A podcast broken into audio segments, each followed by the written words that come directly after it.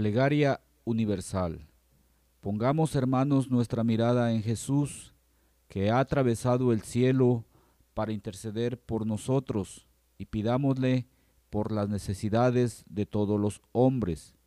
Después de cada petición diremos, Jesús resucitado, escúchanos, para que Cristo desde el trono de su gloria venga en ayuda de su iglesia y no permita que sus fieles se dejen cautivar por los bienes de la tierra. Oremos, Jesús resucitado, escúchanos, para que Jesús, el Señor, revele su nombre a los hombres que aún no lo conocen y atraiga a todos hacia sí. Oremos, Jesús resucitado, escúchanos, para que el Señor, que con su triunfo ha glorificado nuestra carne, lleno de esperanza a los que sufren enfermedades en el cuerpo o angustias en el espíritu.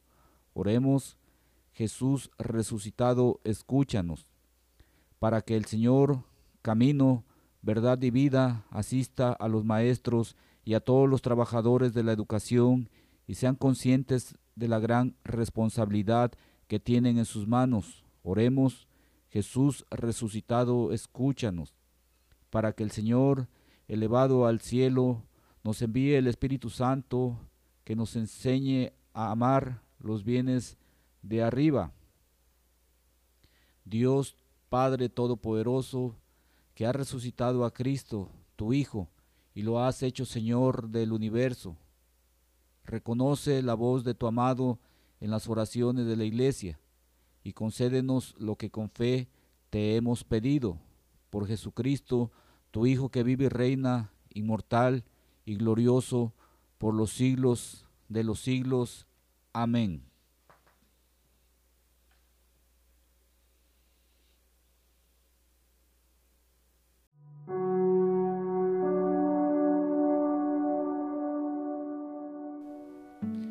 ¿Qué tal hermano en Cristo Jesús? Bienvenido a una transmisión más de la palabra de nuestro Señor Jesucristo en su santo Evangelio del día de hoy, la palabra que nos fortalece, la palabra que nos da vida. Te saluda tu amigo Ismael Illesca Solmos, predicador católico.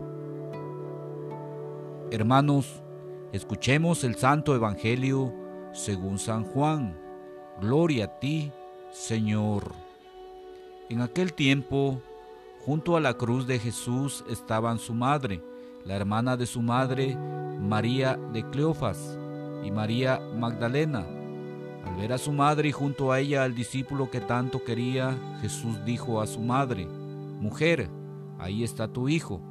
Luego dijo al discípulo, Ahí está tu madre. Y desde entonces el discípulo se la llevó a vivir con él. Después de esto, sabiendo Jesús que todo había llegado a su término, para que se cumpliera la escritura, dijo, Tengo sed.